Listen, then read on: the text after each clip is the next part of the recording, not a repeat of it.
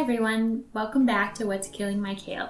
This is season three, and it's our special mini series about how climate change is impacting fruit and vegetable farmers in Minnesota. This podcast is co hosted by Natalie Hoidal and Annie Klodd. We are both statewide extension educators working with fruit and vegetable production. So, in the last couple episodes, we heard from Kenny Blumenfeld, climatologist, about the projected impacts of climate change in Minnesota and then we talked to Laura Frerichs from Loon Organics Farm. In this episode, we interviewed Erin Johnson and Ben Doherty from Open Hands Farm in Northfield. Erin and Ben are two of the most thoughtful farmers that I know, and so I was so excited when they said that they wanted to record this podcast with us. They have been really intentional about disease management. They haven't been afraid to think really big solutions to climate change and water management on their farm. And so I'm really excited that all of you, our listeners, get to hear from them. So I'm Erin Johnson, this is Ben Doherty, and we have been running Open Hands Farm since 2006. Um, we started out very small, about four acres, and now we're um, 17 acres cultivated or so. Of veggies. Of veggies um, and th- then more um, also cover crops too. Um, and we um, currently have 180 member CSA, and then that's about a third of our business, and we do two thirds wholesale, um, mostly fall and winter roots and leafy greens. Mm-hmm. Did you start out as a CSA and move more towards wholesale, or has that always been part of the operation? We originally thought we'd just be a CSA, but then we started selling to St. Olaf College through Bon Appetit, and um, that really was a wonderful fit for um, CSA. So we could grow extra for the CSA and then have what was left over. Mm-hmm. Or if we had a good year, we could wholesale that. And then we just loved wholesale. So we've been mm-hmm. expanding that over the last 15 years, 14 years. Okay. We so, started out doing a few farmers markets too, but quickly realized that with our on farm CSA pickup, we were making more money and life was a lot simpler if we just stayed here and did the CSA on the farm. So the on-farm CSA and the wholesale has just turned out to be a really good fit financially and community-wise. Okay. Yeah. And the wholesale really has enabled us to take advantage a little bit of some of economies of scale and specialization that we the CSA would have to be so much bigger in order to advantage, take advantage of. So. Does that mostly translate into like shed equipment? Like, what other ways have you has that allowed you to harvest and packing? I think okay. mostly. Um, yeah, and storage. You know, so many of our vegetables go into bins now, even if they're just getting washed the same day, or if they're going to be stacked seven high and stored forklift. So, yeah, those. The, yeah, we lift a lot less mm-hmm. now, which is really good. Mm-hmm. So you've been here for 15 years what in what ways have you noticed the impacts of climate change? Like, what does that look like on your farm? More rain, more than anything else. Mm-hmm. I mean, in the beginning, maybe four or five years, it was a lot hotter and drier. And windier. And um, more insects. Yeah, and that's what we, we learned that from farmers that have been here for a long time. They were saying that was the changes. But since, I don't know, 2011 or 12, not sure exactly, it's been a lot more rain and it's been trending towards cooler. Um, in the first few years, we had some of the very severe storms here. We've been fortunate enough not to have that. Like softball size hail. Yeah. August 26th, our first year. Our first year. In the second year, we had two hailstorms. Smaller, smaller size hail, but longer duration. So it actually was a little bit more damaging than softball size hail, even. Knock on wood, we haven't had that since those first two years. Um, but we've had just you know, a lot more rain. So and then earlier fall, went cold too, which has been affecting things. Mm-hmm. Yeah, so those years of the hail, it felt like whatever what we were hearing from everybody around us, and what we were what certainly seemed weird to us was how intense the storms were and how infrequent they were. Where people, you know, so many people were saying you'd get roughly an inch a week, you know, up until maybe the year 2000, um, throughout the growing season. That wasn't happening. There were longer, hotter, dry spells. Not a drought, but longer, hotter, dry spells where you would need irrigation if you wanted vegetables to really thrive. Um, and then when it did rain, it just came with such vengeance. So the hard, more rain and harder pounding that kind of started when we were it, we when we started farming. That was what we got used to right away. Um, but it's now it's raining, heavy, pounding, and frequent. And like every four days, like everybody's been saying about this year. Just when it dries out enough to go do something, and you're like, oh, I should wait another day before I go out in the field. It's going to pour again tomorrow, so you got to do it the day before. Um, so when you said like that was the way that you got used to farming, mm-hmm. like that's the way you started out. Do you feel like you, as a result of that, like have any certain practices or ways of thinking about farming that maybe someone who wasn't used to that, who had been farming in a period where they didn't have really intense rainfalls like that, maybe wouldn't have, or maybe it would have taken longer to figure out, or they would have had to change something? Yeah, there's a lot of things we do because we've been beaten by rain and hail so much. and and more disease and not necessarily insect pressure, but disease pressure. I mean, so for example, we learned how to farm out in western Massachusetts, and we worked at Food Bank Farm for four years. And they also, after we moved here, started having more climate change issues. So now they have a lot more rain. But when we were there, there's hardly any disease, there are hardly any pests. We didn't have to worry about rain issues, you know. So we, that's how we learned how to farm. We came here and it was like harsh reality. Mm-hmm. you know, you have to kind of stay on your toes all the time about learning new different things. Um, so what are some of those things that you do differently as a result of that? Yeah, some of those are, you know, how how we manage water on the farm, you know, in terms of waterways and grassy strips or pollinator strips. Um, and some of that's, you know, starts with choosing resistant varieties and building healthy soil. And then should we go into more of that? Sure. You yeah. know, there's, it's a long list. yeah. Um, so, yeah, I mean, I guess we've first and foremost always focused on like building healthy soil because that's just what we were taught as organic growers that that was the key. If you want healthy plants you need to have healthy soil and you need to feed it in order to have healthy soil. Um, and so we have taken that to heart and taken the advice of our mentors of needing to soil test and add compost and add calcium and then follow up and deal with all the other nutrients as well. Um, and so we've um, that's always just been an important part of how we grow um, is compost and minerals. Um, and cover, I mean, I, I, take cover cropping for granted sometimes. We're always cover cropping. Every, every vegetable field is getting a cover crop after it's harvested and often before. And then we also try to take every piece of the field out for after three or four years of having vegetables in it too for a year into cover crops. Soil building cover Soil crops. Building cover because crops. so many long term organic farmers told us that'll really help your yields and your pest control um, to have those fallow years, those off years. Mm. So um, we didn't have enough land, and we were just using every bit of land we had for the first few years. But as we grew and we were able to acquire more land, um, uh, we've been able to start resting pieces periodically like that. What was your process of figuring out which cover crops work best for you in this location and with your soil? Just long and trial and error. Yeah, I mean, we, mm-hmm. we were taught. Michael always loved to just do lots of diversity in cover crops, so just throw everything in. Um, so there's that, and then there's just winter holding soil. And then one thing that we've really started doing a lot is putting sorghum and Sudan grass, which is for thistle management, really. Um, and also it builds the soil really well too. So it's not related to climate change or rain, but but that's I mean, our that's our our go to summer cover crop when a crop comes out and it's early enough to plant sorghum and not too late for it, we'll we'll do it. Um, because we got some thistle management because we were for a few years thistle was spreading and and everything else we tried didn't work. We tried a lot of things without spraying.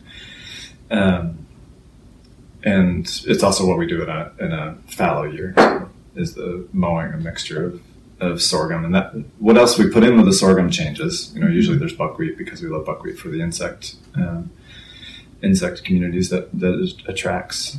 Um, and we're still playing with that mix and what to have in there as a legume and what handles the mowing well underneath the. We've talked about this. What handles the mowing well underneath the sorghum canopy, and um, we're still experimenting with that.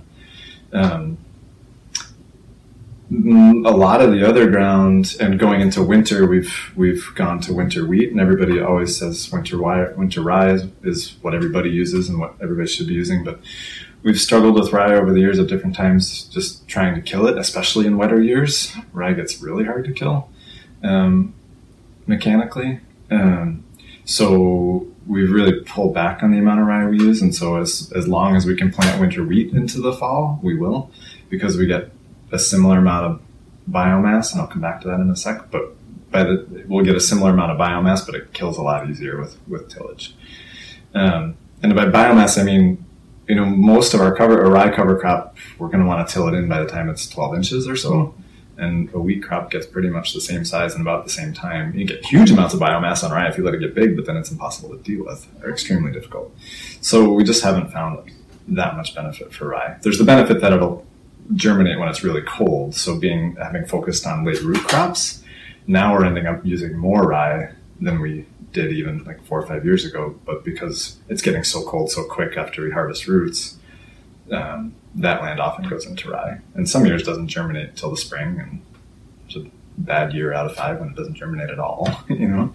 Um, but at least it's something. Um, so the wheat, and the rye, wheat most of the time going into the winter, rye when it's too late, sorghum mixture later. And harvest, it's been fun too to harvest some of that ourselves. We have an old crappy combine; it's really fun. um, so we can harvest some of that seed because the cost of those seeds has gone up because it's wetter and fewer people are growing small grains, partially because it's harder to grow them and get a reliable harvest and make any money on them. So the cost has gone up. So that makes using older, smaller equipment still makes sense for us as kind of a side thing mm-hmm. For harvesting those. So one of the thing, another strategy that you mentioned was putting in like perennial strips, mm-hmm. um, grassy areas. So if that was something that a beginning farmer were interested in doing, what would be some of your recommendations in terms of like who to talk to, resources available, mm-hmm. kind of where you chose to put those and why? Mm-hmm. Yeah, so we were able to get, I can't remember all the details now, but we were able to work with NRCS, and gave us money for um, planting and, and the, the labor of um, prepping everything for the strips, and then I think it was money for the seeds, and they um, also had us making a plan um, so that we worked with Xerces to do that. So we were able to work with um, some folks from Xerces, and they really helped us every step of the way. Both NRCS and Xerces Society it was, really amazing, um, and I think most all of it was paid for by either Xerces because they were doing some trial fields and plantings, and NRCS too. So NRCS is the place to start for sure. Um, and they're really, really, really helpful. Great.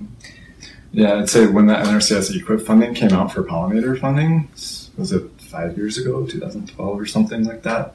For years, we had always tried to have, it was a real game changer because for years we had always tried to have plants in bloom, non vegetables, non crops, and bloom somewhere on the farm throughout the year. And as our farm grew, you know, at first, as our farm grew, it became harder to figure out what those were and where they were. You know, we always had a little flower section for our CSA, and, and then we'd have a field of buckwheat or two, and so that was enough. But as we grew in acreage, like, well, what about this five acres over here? How's that getting that benefit? And so we were really struggling with how to how to do that, how to make that happen, and we didn't have the native plant knowledge to do that, um, and so when the NRCS EQIP funding and the Xerces partnership and support came out, it was really perfect timing for us and the the knowledge that we needed mm-hmm. and the money that was really helpful because it's not free or really cheap, um, but it's super beneficial.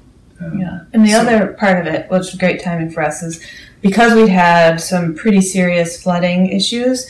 Uh, I can't remember, maybe 2011 or t- and 12 where we get six or seven inches of rain within 24 hours.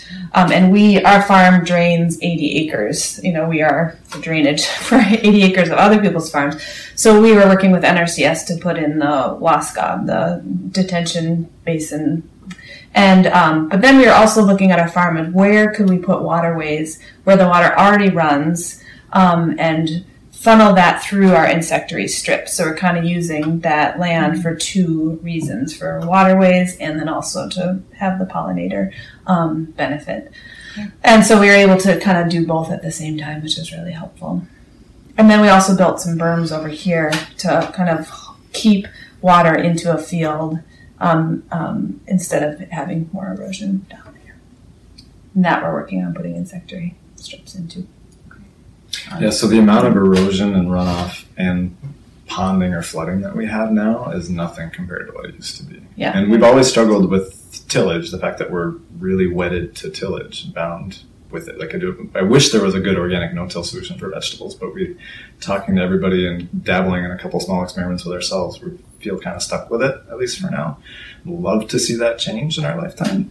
Um, but with the amount of tillage and the erosion that comes with it, um, and when those heavy rains kept becoming more frequent, then it hurt even more. You know, just the amount of good soil we were losing, the crop damage we were having, um, it became unacceptable. So the so the berms and the waterways in, in various forms in different places around the farm have um, helped a huge amount, so that we don't lose nearly as much soil or have nearly as much crop damage. We're fortunate too that our soils drain really quick, so when a field of ours goes underwater, which hasn't happened for a long time now, when it even when there's a puddle or a pond in the area, less than 24 hours, it's gone. Um, so we're really fortunate that way. And have you noticed any like secondary benefits? Like maybe it's hard to say whether one specific thing is making a difference, but like has that by like having better drainage, getting water off the fields, have you seen any impacts to like disease management or by having those strips of flowering vegetation, are you seeing more like natural enemy kind of insects? If you Yeah. can't like say exactly that that's what caused Yeah. that, that's fine. But Well, I think we are seeing less crop damage, like I said, to from the heavy rainfall events because of the insectary strips and waterways and berms.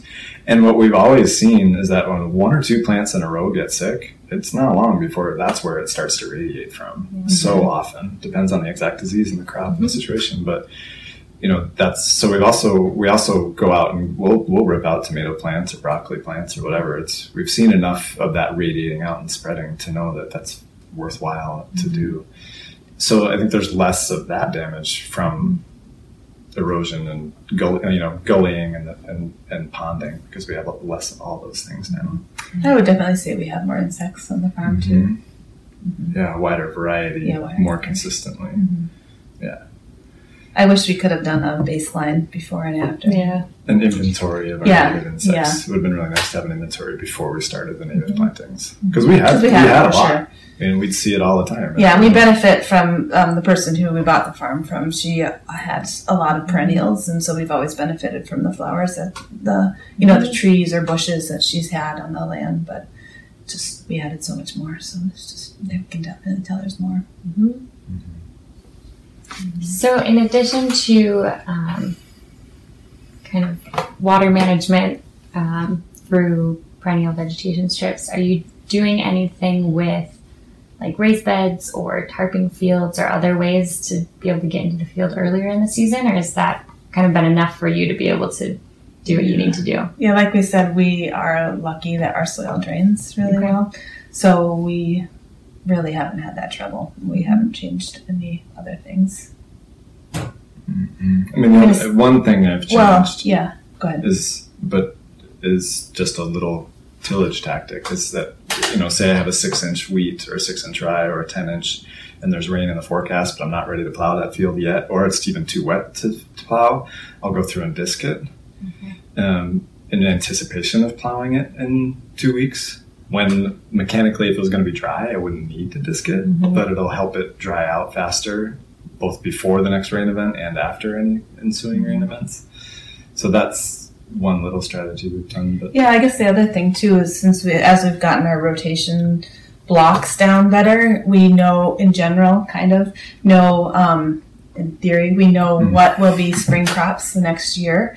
So we don't plant rye or winter wheat in those. We plant oats, so winter kills. So then you have the bare soil, which dries out quicker in the spring. not bare soil, And yeah, but um, more bare, yeah, darker, yeah, it dries out quicker. not as too. covered. Yeah. Yeah. Oh, one thing about uh, disease management how do you talk to your employees or people visiting the farm about how to not spread disease from one area to another? Because I know you specifically told me when I was out, don't walk in this area after you've walked in this area. Mm-hmm. Yeah, so um, you know, in particular, we don't for uh, for people off the farm. We only so our CSA members can only pick in the youth pick crop area. So no one's allowed in the other fields. So our employees and us. Um, for every single crop, we um, always move from the youngest crops to the oldest crop in that succession. So anything that's planted most recent, if we're weeding, we start with that, or harvesting, or cultivating, or anything. We start with that, the youngest crop, and then move down to the oldest crop because we're the youngest crop would have the least disease, you know, possibilities, and oldest crop might have disease.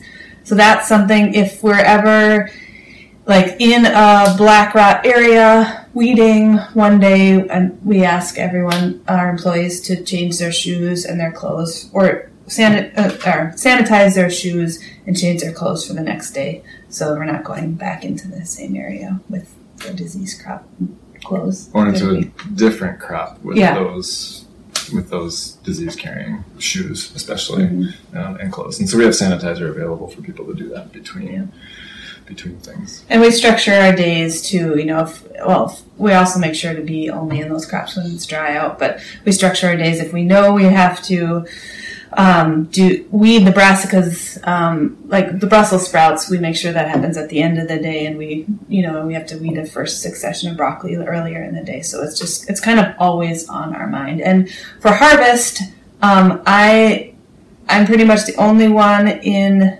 broccoli and cauliflower, and then we have another employee who only does kale, and we never trade. So that person that does kale rarely ever goes into any black rot, um, other black rot crops, any other brassicas Yeah. period any other brassicas period. So we kind of always have that on our mind for picking tomatoes, lettuce, weeding lettuce, everything, harvesting lettuce harvesting lettuce. same things and of course sometimes that flip-flops too if a younger planting happens to be sicker than an older planting. Right. so we're always constantly talking about well where should we start? Where should we go? Where should we not go after we've been there? Um, so we might do an older healthier planting before a younger planting if that younger planting already has the disease or any symptoms. You were also talking about like if there's a specific plant or specific area where plants are really diseased, you'll just go in and take those out. Do you have like a a monitoring process? Like, I guess how are you scouting for diseased plants? Are you just kind of constantly on the lookout, or is there like one person who's on the lookout? Is everybody trained to look for specific diseases that you know that you get every year? Mm-hmm. Yeah, I mean, I think we're always on the lookout, and we definitely have employees that are on the lookout too. I would say. I'd say most of us are Yeah. always looking, and, and I think us. and, and I think we ask people to tell us if you see something weird or funny or sick or ugly. Mhm, tell us, sure. you know, or if you see a bug, if you see this particular bug that looks like this, tell us. We haven't seen it yet this year, and we want to know. Um, and so um, we want to catch the first ten that arrive. um, And how is climate change impacting how you select varieties? Or is it at all?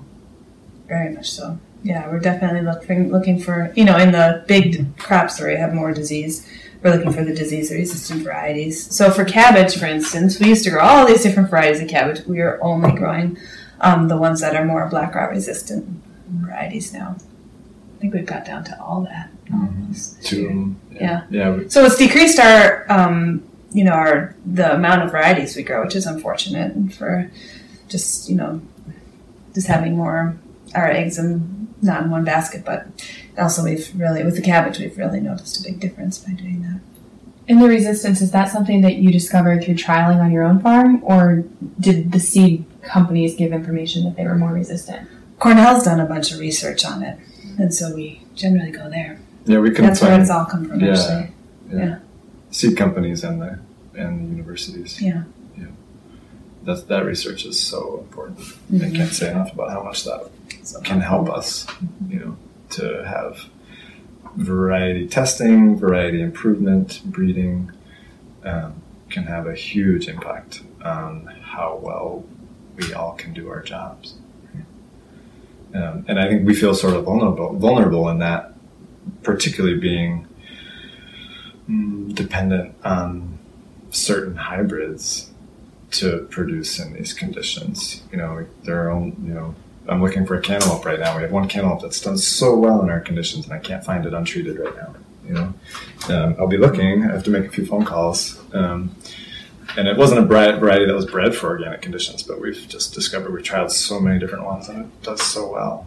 Um, so we feel vulnerable in that sense, not having control of our seed supply that way. So I'd, I'd love for universities to have more skin in the game and more impact mm-hmm. on all that, uh, on the breeding uh, and the selection and improvement. I also wonder if that's something where there could be some sort of collective pressure, like if you could get 15 farmers that all want the same cantaloupe, yeah. just call the seed company and say, hey, can you please give this to us untrue? Maybe we could just solicit some people to call. Yeah, that's the call for it. I don't even want it. I actually found I'm doing a pepper variety thing right now mm-hmm. and just calling the seed companies and saying, hey, I'm really interested in these varieties. What do you have untreated? Um, and the guy I talked to was like almost surprised that I was asking, but was really like open to talking about it. And so I think sometimes like we feel like we can't ask those like what we see in the catalog is mm. all that's mm. there and sometimes there's maybe like more potential to if not this year like convince them to mm. do something a little bit different next year if you can show that there's an interest right yeah just convince them to leave even just 100000 seeds untreated yeah mm-hmm. uh, that there's those of us who are interested in that and that's part of what they said to us last year when there was one variety of cabbage that we wanted to try but couldn't find untreated well, they asked how much it was, and they said, "Oh, we're not going to do it for ten thousand seeds." Mm-hmm. But so then, if I can find somebody else who might, or get Johnny's yeah. to commit to buying a hundred or a million seeds or whatever, you know, and tell them that it works really well, and I think you'll enjoy, you'll like it. Mm-hmm.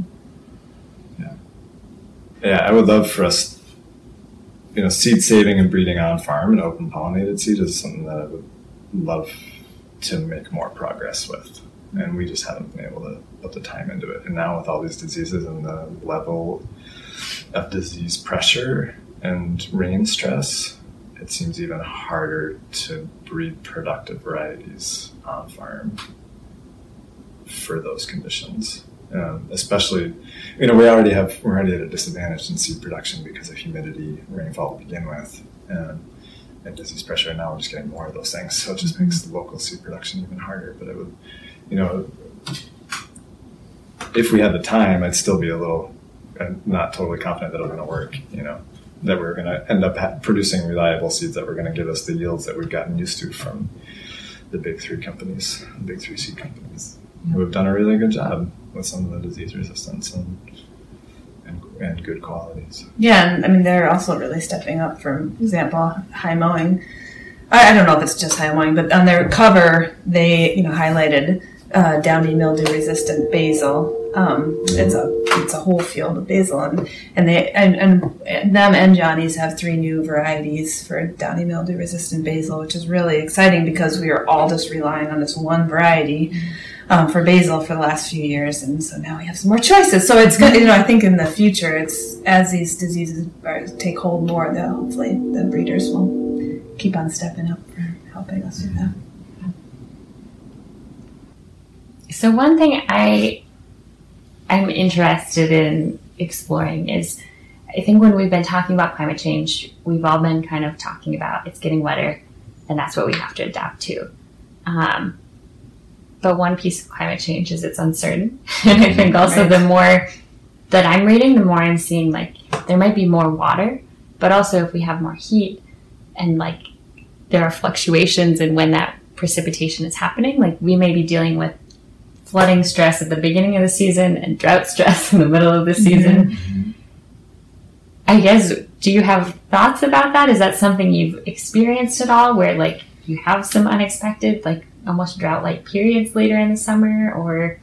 The patterns are way longer. You know, before it was the week like, in the sense of weeks and months. Weeks and months, yeah. You know, maybe it's raining for a day or two, and now it tends to rain for you know more many more days or it's colder for longer they don't come and go as fast it seems to just stay yeah. um, and so yes i can see how that could be if we do get in a dry spell it would be a problem but in our location we have not had that okay i'd say roughly 2006 to 2009 Yeah.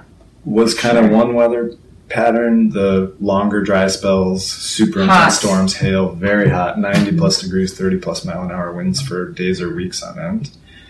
And around 2009, 2010, that shifted. Mm-hmm. And it was a lot mellower. Those years were a little bit mellower, but we also started seeing more disease. There were, I think, there were hot and humid spells mm-hmm. that lasted weeks on end, with or without rain. And that wasn't marked by that necessarily. Um, and then we got into this the last four or five years that we've had, and a lot of this region has had of the very intense, very frequent rains. Um, and I've had, you know, somebody, you know, a neighbor asked, "How are you feeling about all this rain?" Or, "Oh, I'm ready for this rain next week." This was last year, 2018, and I said, and I think it was August 10th. I said, you know, I kind of would rather it didn't rain till November 15th. You know, at this point, and she looked at me like, "What do you mean?" And I thought, well so much of what we do at that point of the year, I'd love to have some dryness, you know.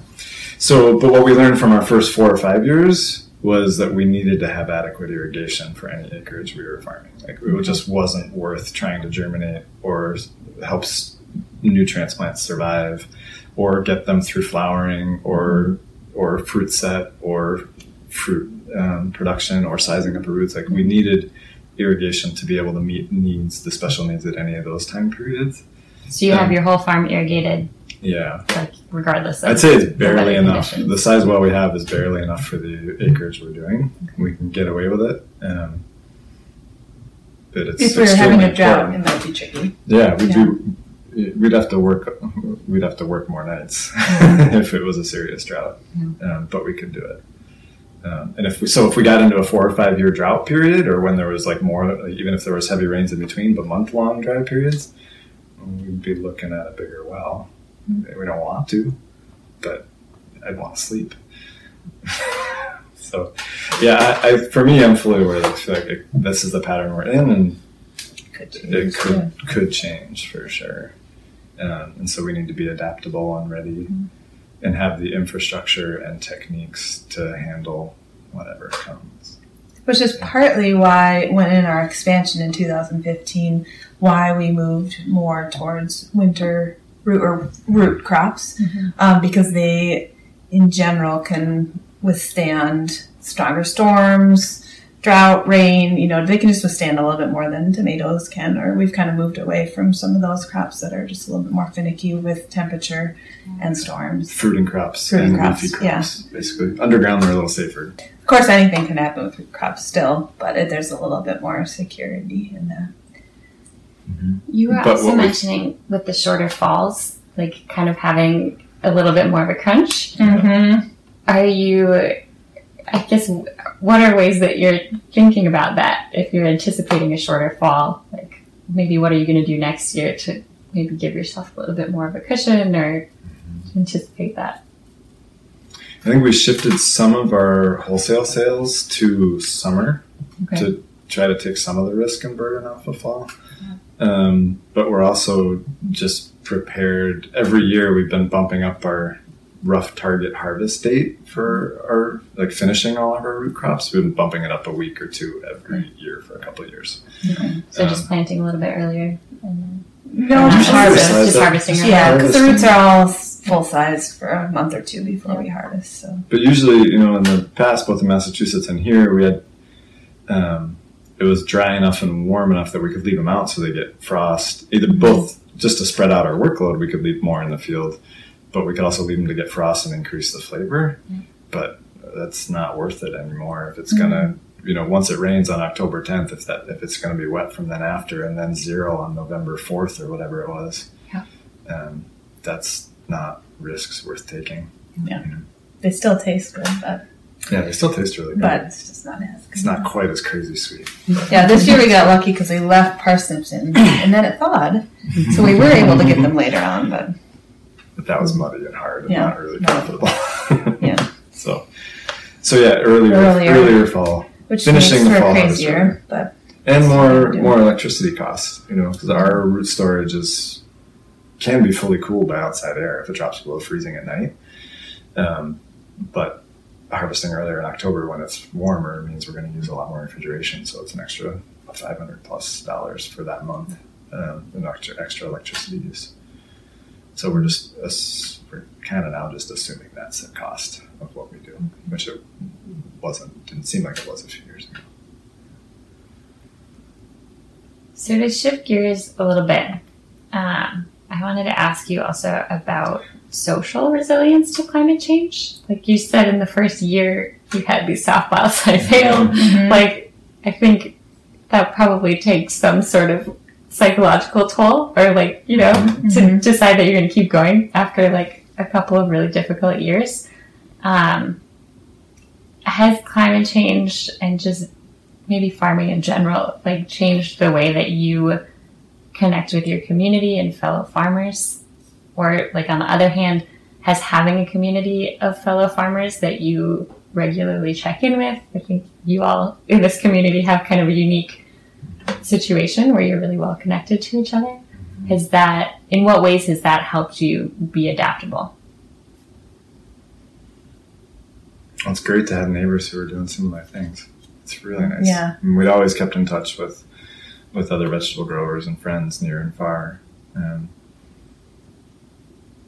and so and so we continue to do that. We're always comparing notes and figuring out what's Mm-hmm. happening. But it's it's um, it's even better to have neighbors and friends close. you, you know, um, Yeah, especially with the diseases that have come in, because we're comparing notes like, what did you try this year? And oh, I should Yeah. try that next year. And because some, you know, this a lot of like black rot is just kind of new to all of us, and so we're just trying to figure out it as we go. And some of it's local. You know, it, it's really nice to have people nearby to compare notes with who got the same storms and missed the same storms that we did. You know, because if we compare notes from central Minnesota or way southern Minnesota, like we know they got storms that we got, and vice versa, uh, or didn't get. Sorry, and vice versa. So there's so that comparison to help us know well maybe what we're doing with fertility is helping or maybe what we're doing with spraying probiotics is helping. It just helps with that experimentation. Uh, Yeah, and with our CSA, you know, we've always kind of had that in place since we've been here, just because we have a CSA membership that comes to the farm and that lives close. So if we get like the softball size hail, for instance, everyone in Northfield also got that, and they knew exactly what we were dealing with instead of just hearing about it and saying, "Oh, that would be terrible," you know. But they experienced it also. They knew our, you know. So we, it's there's there's more of a, um, I guess. Uh, you know, a connection in that way because I we have shareholders that say, "Oh, it started raining," and I immediately started thinking about you guys, and you know, so um, yeah, that's a really wonderful connection that we've always had. And so that hasn't changed with climate change, but it's helpful. Yeah. It's one of the great things about CSA with relationships with our customers. Mhm. You know, both that, um, I guess you call it emotional support, um, and but literal financial support too. You know, with the concept of CSA being that you know they're paying us no matter what the weather brings us, even if softball size hail wipes out so much of that harvest. Yeah, Yeah. it wiped out their tomatoes in their garden, and so they know they'll probably get less tomatoes with us too. So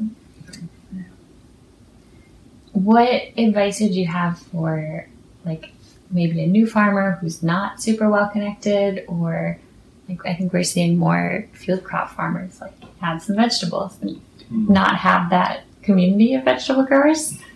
Um, yeah, are there like places you would recommend connecting or organizations or just ways to kind of build that community if you don't have it already? Going to conferences is one of the best ways to meet Yeah. growers doing similar things, and you might end up meeting somebody three miles away that you didn't know. Um, but also, you know, it's it's a strong community throughout the region too. You know, people we have things in common with, hours and hours away. Um, some of our best advice and and figuring things out has come from people who are four or five hours away. And both and and think more broadly about conferences too. You know, the Minnesota Fruit and Vegetable Conference growers conference doesn't have a lot of organic stuff, but there's a lot of great growers there and a We're working on it. people, and you're working It on does. it. And oh, good, it does this year. It, there's a ton, yeah. I'm on the board, and we've been making a big effort to to make most of the sessions relevant to organic farmers, or specifically about organic farming. That's really cool to hear. Um, so the conferences and then SFA um, chapters for local farmer networking Mm-hmm. And LSP really great. too. and the LSP, LSP events and networks. All right. Thank you for listening. I know that ended a little bit abruptly, but our conversation continued less formally, so that was kind of the most logical place to cut it off. Um, I hope you enjoyed this episode. The some of the things that I found most insightful are just their really holistic approach to disease management and also thinking about ways to deal with water. I think in agriculture we often um, just put a tile drain in when there's too much water on the landscape, and so I hope this inspired people to think a little bit more holistically about how we can manage water in ways that still support um, native plants, insects, pollinators. So, hopefully, you heard a few ideas that you can use um, on your farm or in your garden. So, as always, if you enjoyed this episode, um, or if you didn't, please leave a review. And you're always welcome to reach out with suggestions for topics um, or follow up questions. So, thanks for listening.